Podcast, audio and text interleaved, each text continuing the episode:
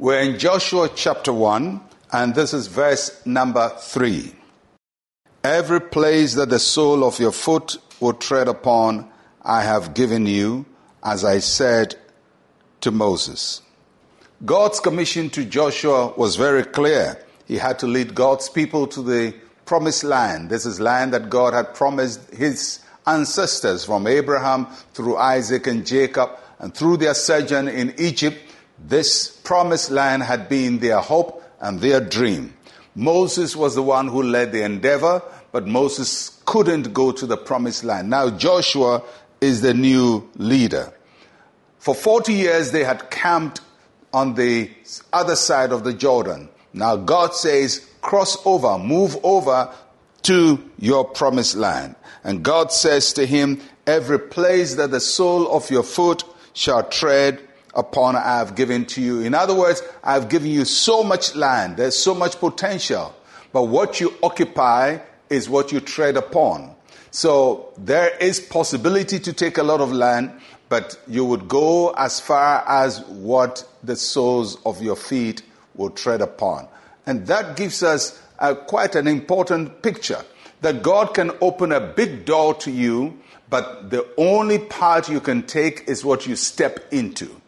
When God gives you something, what you possess is what you take action on. The soles of your feet speaks to the steps you take, the steps you take.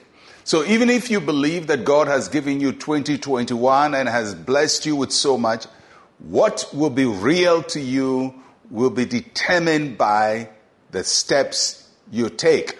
The soles of your feet must get somewhere. So, each one of us must take steps to occupy, to possess, to actualize the dream that God has given to us. And in doing that, we don't have to underestimate what God can do with us.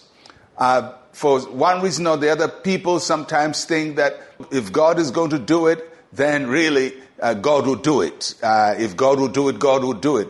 But God will do it, but He says you have to take some steps. And don't underestimate what He can do with the feeble steps you take and the first steps you take towards the destiny that you believe He has for you. And whenever you are faced with a big idea, a big concept that seems so big that you don't think you have the resources for it, always match your desires against God's riches in glory. Because God is able to supply all our need according to his riches in glory. So the steps you take may not seem like much, but it is backed by heaven. It is backed by God's glory. God is with you. God is behind you. God is aiding you. His angels are on your side. So if you are Joshua, all you do is you take one step at a time, one step at a time, and wherever you step, God brings it under your domain. And that's how we possess our destiny in life. We don't do it in one big move uh, at a time when everything works for us, but one step at a time, working with the soles of our feet, uh, taking a plan, writing a business plan, and all of that, and just going methodically, step by step, day by day, until you possess all the land. And that is what God says to Joshua. How far are you ready to go with God? How far will the soles of your feet go? How much action are you going to put into your dreams? And God says, if you act on it, I will give it to you. That's a good place to start working out the plans of God in your life.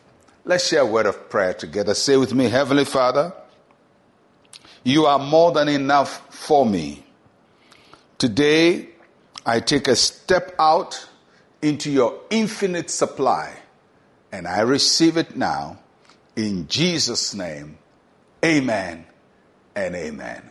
One step at a time, the soles of your feet will possess the destiny God has for you. I'm Pastor Mensa Otabil. Shalom, peace, and life to you.